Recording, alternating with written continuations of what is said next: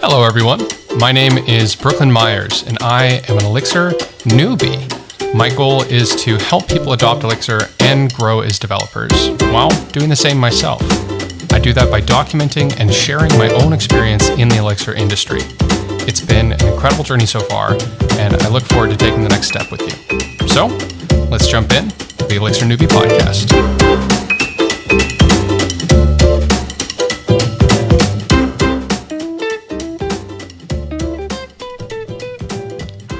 Are a new developer on a team, and you're given your very first first task, your very first ticket, your very first user story you have very little understanding of the existing code base and you don't know how you're going to go about doing that. You feel pressure because you know that it's your job to solve that task, but you're new to this and you're new to the team and you have to figure out how do you solve that problem. And while the steps to solving that problem may be highly specific to that problem, there is this meta skill of figuring out how do you solve problems. And that meta skill is, as I see it, pretty much everything involved in programming. Your entire career is just a series of encountering new problems and then figuring out how to solve them. And as you become more and more experienced, you go from very, very small problems, such as what is a string? How do you print hello world? How do you add two numbers together? Those are all problems that you need to figure out how to solve when you're first getting into programming.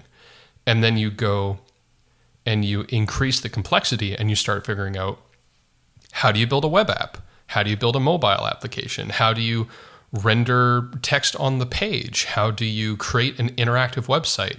How do you create a uh, database to store information? How do you, you know, the, the, the list of problems goes goes on and on, but that despite the increasing challenges, that meta skill of how do you solve a problem remains the same. That's an that's an abstract skill that if you master can help you figure out how to solve any problem. And so, what's involved in that? Well, whenever solving a problem, the first step is figuring out do you understand the problem? When you're given a particular task or ticket, or you want to build some sort of side project, do you actually understand what it is that you're trying to do? And so that can involve gathering information, that can involve trying to break down the problem into simpler parts, that can involve solving easier problems. For example, uh, I did a little bit of I do a little bit of game development on the side just just for fun with a, a few friends, uh, a bunch of amateurs. None of us are uh, any good, but we were working on some physics challenge, some some physics problem, and it was far beyond any of our immediate skill. And so we started by solving significantly easier problems. How to do, you know, for example, if you're moving a character and you want to figure out how do you uh, make them fly around the screen and, and they have that sort of like flight type movement. Well, an easier problem is how do you move a character at all without any input? Just how do you make it go from left to right one time? And so breaking a problem down and understanding it and solving easier versions of that problem can help you work up to figuring out the actual solution to what it is that you're working on. For example, maybe you or as a junior are given a task to put a button onto a page. That button's going to trigger some sort of action. It'll, it'll load some page maybe, and you are not sure how to, for example, trigger that action. You're not sure how to put the button on the page. You're not sure how to style it the way that it's supposed to be. Those are all individual challenges that instead of trying to tackle the entire problem all at once, you can figure out how do you solve little pieces of those problems one by one.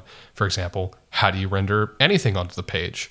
How do you then create a fully unstyled button? How do you then style that button? How do you trigger any action, maybe a, a print statement or something like that with the button? And then how do you connect an action to uh, what it is that you're trying to do, maybe loading the page or, or, or sorry, loading a new page or, or whatever it is that you're trying to do. So breaking that problem down is fundamental to understanding how to solve something. There's a limit to how much information you can put into your brain, and even the smartest computer programmers can only store so much in their head at once. And so by breaking it down, it makes it so that you can create a plan of action for how you're going to solve it and then work on far, far smaller problems and not need to store everything inside of your head at once. And so, how do you, you're trying to break down a problem, but you might not understand it well enough to break it down. If someone asks me, uh, how do you build? Uh, I'll, I'll, pick something I know nothing about. How do you build an embedded uh, program that's that's going to go in? I don't know a smartwatch or something. I wouldn't know how to break that down into steps, but I would know how to start understanding the problem. That would be gathering information. And so, gathering information is a really critical skill for any developer who is working on something that they don't yet know how to solve and don't yet fully understand. And so, getting really good at the skill of gathering information and understanding the problem is really important. So, how do you do that? Well, Google is your best friend, obviously. Uh, being able to find information with Google is really important. And the key to Google is if you're looking for some topic, you know, for example, I was looking for uh, information on Wallaby recently. I was trying to solve a problem with end to end testing. So, if you don't know, end to end testing is testing your application from end to end. So, it's making sure that the flow of some action is going to work correctly. And I was working with Wallaby and I was trying to create um, some reusable methods. You know, I was like signing in a lot and doing the same things over and over. But whenever I tried to extract those methods into their own file, I was encountering errors. And so I needed to understand why was that happening and that involved a lot of googling it involved searching the words uh, wallaby and extract functions and basically thinking of every single keyword that you possibly can and you know you, you do not google one thing when you're trying to find a topic you think of every possible keyword buzzword because what you're looking for is you're looking for that specific buzzword related to the topic that you may or may not already know that's going to kind of unlock the source of information for what you're looking for and as you are researching and you're finding that information. You're looking at GitHub issues, you're looking at blogs. Uh, you may even have to look at documentation. For the Wallaby example, I opened up the Wallaby GitHub, and it's an open source project, so I'm able to just dive in and read the source code. And I needed to understand how Wallaby worked at a deeper level in order to figure out how to extract uh, Wallaby methods and, and put them in their own module. And so figuring out how to find that information and being creative. And you get like that is one of I think the biggest differences that I've seen between more experienced developers and newer developers is their ability to find information. And for example, earlier in my career, I would have never gone and read the internal code of another project. That just wouldn't occur to me. That was way too daunting or it just wasn't the way to go about it. And so allowing yourself to be creative with how you find information. And, and another really uh, important thing to that that I've been burned by a lot that I, I try to do a better job of is keep an engineering journal. An engineering journal is a daily journal or it's a journal that you use whenever you're, you're engineering, software engineering, when you're programming, where if you find useful links, for example, putting that in your journal. Uh, I like keeping a uh, digital version of this so that I can just paste URLs and I can refer to information. Some people prefer it's pen and paper. There's there's benefits to that, but the important part is that you keep this journal so that you can reference back to it and know what you were thinking about when you were trying to solve a problem. And you'd be surprised how often you'll be solving the exact same problem later in the future and you can't find that one article that had all of the useful information that you need, or you can't remember exactly how you solved it before. And having that engineering journal makes it so much easier to just go back and reference what it is that you were doing. So, part of gathering information, I think, is preserving that information and making sure that it maintains up to date for you. Uh, another big uh, tip for gathering information if you're working on something and let's say that you're receiving an error, read the error message that is a really common piece of advice. I hear it all the time, but I think it's one of those things we just have to keep saying and keep saying. I, I fail to sometimes. There, there have been bugs within the past few weeks where because I didn't really fully understand the error message, I misunderstood what was happening. And so if you're trying to solve a particular problem or you're debugging or you're running into, you know, a lot of programming is just getting to that next error, you know, so you're going to be reading error messages error messages a lot and taking the time to really read the error and understand it. I remember back in my boot camp days, that was one of the typical things. You know, you would walk up to the TA, the person who's responsible for helping you, and say, Hey, I have this problem. And they would just ask, What's the error? And then you would read it and go, Never mind, I don't have this problem anymore. I know exactly how to solve this because I actually read the error. And so that's a big one if you are getting stuck on something. And so you've, you've, got this meta skill to master, which is how do you gather the relevant information on the topic that you're on the problem that you're trying to solve. As you are gathering information, in order to get information quicker, I think it's really important to understand the difference between skimming and scanning. And the terms that you use for this aren't important. There's there's lots of different ways of describing this, but essentially you can read something with the intent of understanding every single word to really absorb the information. And then you can read something very quickly, just trying to grasp what is this talking about? What are the key concepts? Is this useful to me?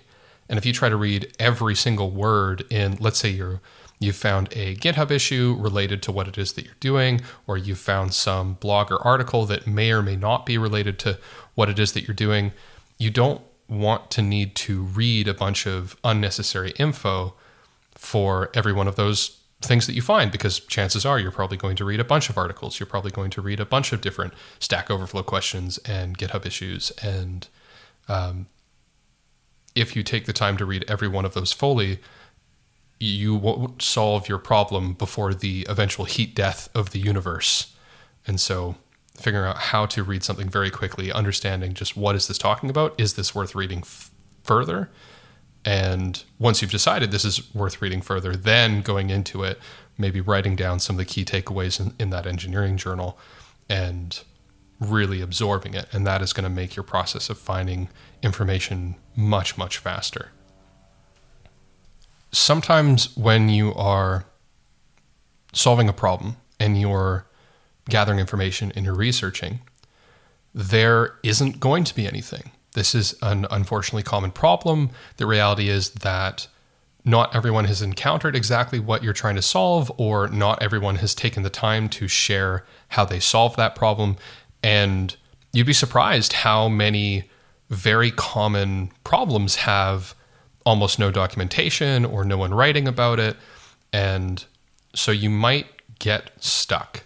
And when you're stuck, when you've stopped making progress, you've stopped being able to find information, how do you unstuck yourself?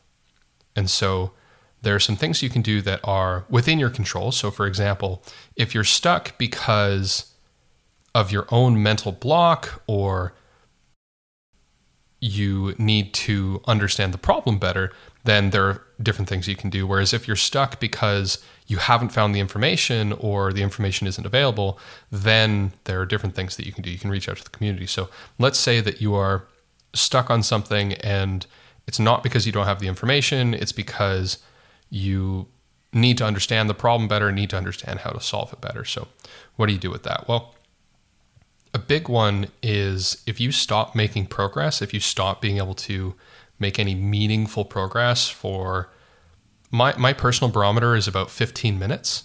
Um, you, you, might push a little bit longer, but I find that tends to lead to frustration, frustration. So if you aren't making any progress at all for about 15 minutes, stop, take a walk, Sometimes I'll go and lay down on the couch and, and kind of do that, you know, therapist style, looking up at the wall and just just letting your thoughts kind of uh, settle a little bit. Sometimes distracting yourself and, and like I said, going for that walk and just walking around the neighborhood and letting your not thinking too actively about the problem, but just letting your background processes kind of absorb it. You you know you can you can do things that encourage yourself to have that eureka moment that suddenly unlocks the answer to the problem. Uh, another big one is what's often referred to as rubber duckying. So it's this idea that by taking the time to talk through your problem and talk through what's happening, you'll everything will suddenly click because you've you've modeled it, you've understood it, and it's it's very very common. Uh, the reason it's called a rubber ducky is because people will actually put a, a real rubber ducky on their desk and talk to the rubber ducky um, as a way of uh, talking through the problem and understanding it. And it's surprisingly common. I've, I've had this experience. I know other developers who've had this experience. It's incredibly common to, as you're talking about the problem to either that rubber duck or to yourself, or uh, maybe posting a question on Stack Overflow or talking to a coworker about it, just by asking the question, you find the answer. And so, if you have some sort of resource, a, a big one is you can uh, ask ask coworkers, or, or you can uh, posting a question on Stack Overflow. Um, that's something that I think people don't reach out to, uh, especially early on, as frequently as they could. I'm definitely guilty of not posting on on Stack Overflow as, as much as I think I should. And as you do that, 60, 70% of the time, you'll find the answer just by asking the question. And so, what about those times when you are not the reason that you can't solve it? It's not an internal mental block. It's not, you know, you're, you're just not understanding the problem enough, or it is that you really don't have the information necessary to solve the problem. It's not that you can't break it down, it's that you really don't have the resources to figure it out. Your, your, your understanding is vague and you don't know where to start. Well, the community is a great place to go to. So, having those places like Stack Overflow is great, where you can write a question and then people answer it and figuring out how to phrase your questions so that people can better help you, figure out how to ask the community. Uh, joining, for example, the Elixir Slack channel. Uh, big one for me is Twitter. If I, for, for, example, recently actually, I was trying to make a uh, Credo check. So Credo is a module in Elixir that allows you to uh, do what's called linting on your code. So essentially, it allows you to check that your code is formatted and written according to the rules that you think are important. So this this credo check that I was writing was because we have a standard on on the project that I'm working on where we write our function names inside of modules alphabetically. And what I found was that I was getting really, really tired of singing the alphabet and trying to remember, oh gosh, like this internal spelling, which which letter is is uh, alphabetically sorted here? How do I move these?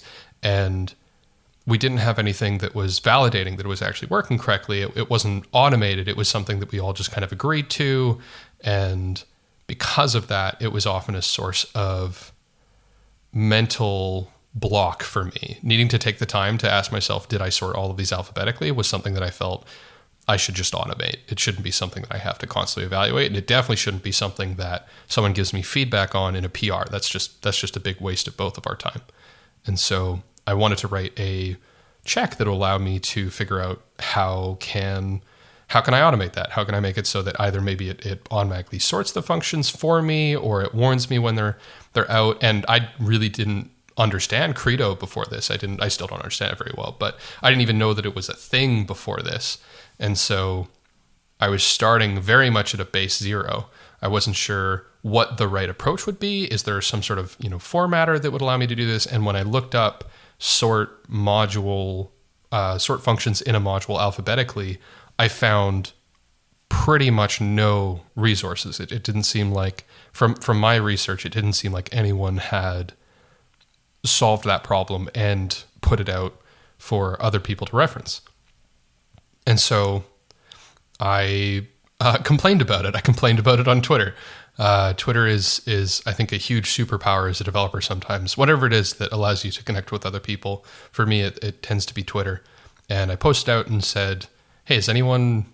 I'm I'm trying to do this. Does anyone know what I can look into? What resources there are?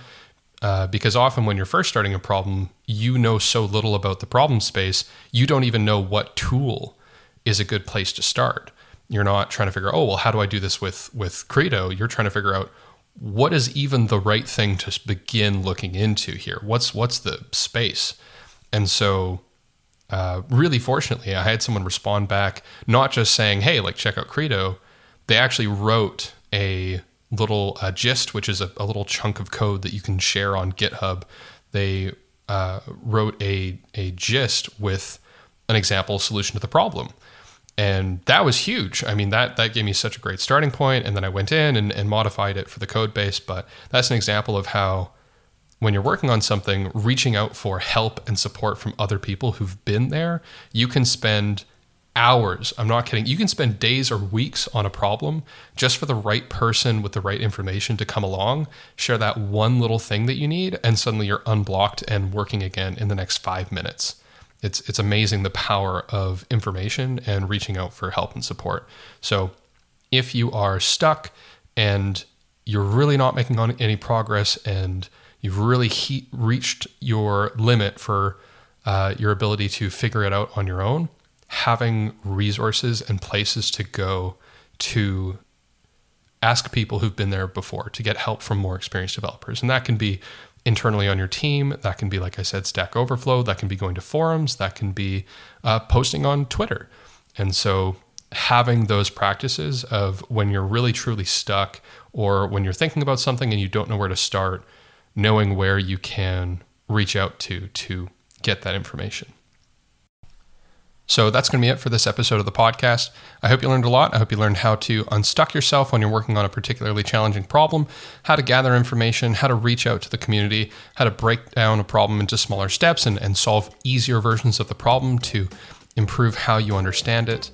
Uh, if you are working on something, if you're trying to solve a problem and having issues, uh, feel free to reach out to me on Twitter. I'm at Brooklin J. Myers on Twitter. Always happy to do whatever I can to help and support, or maybe try to connect you with people who can help and support. And I will see you at the next episode.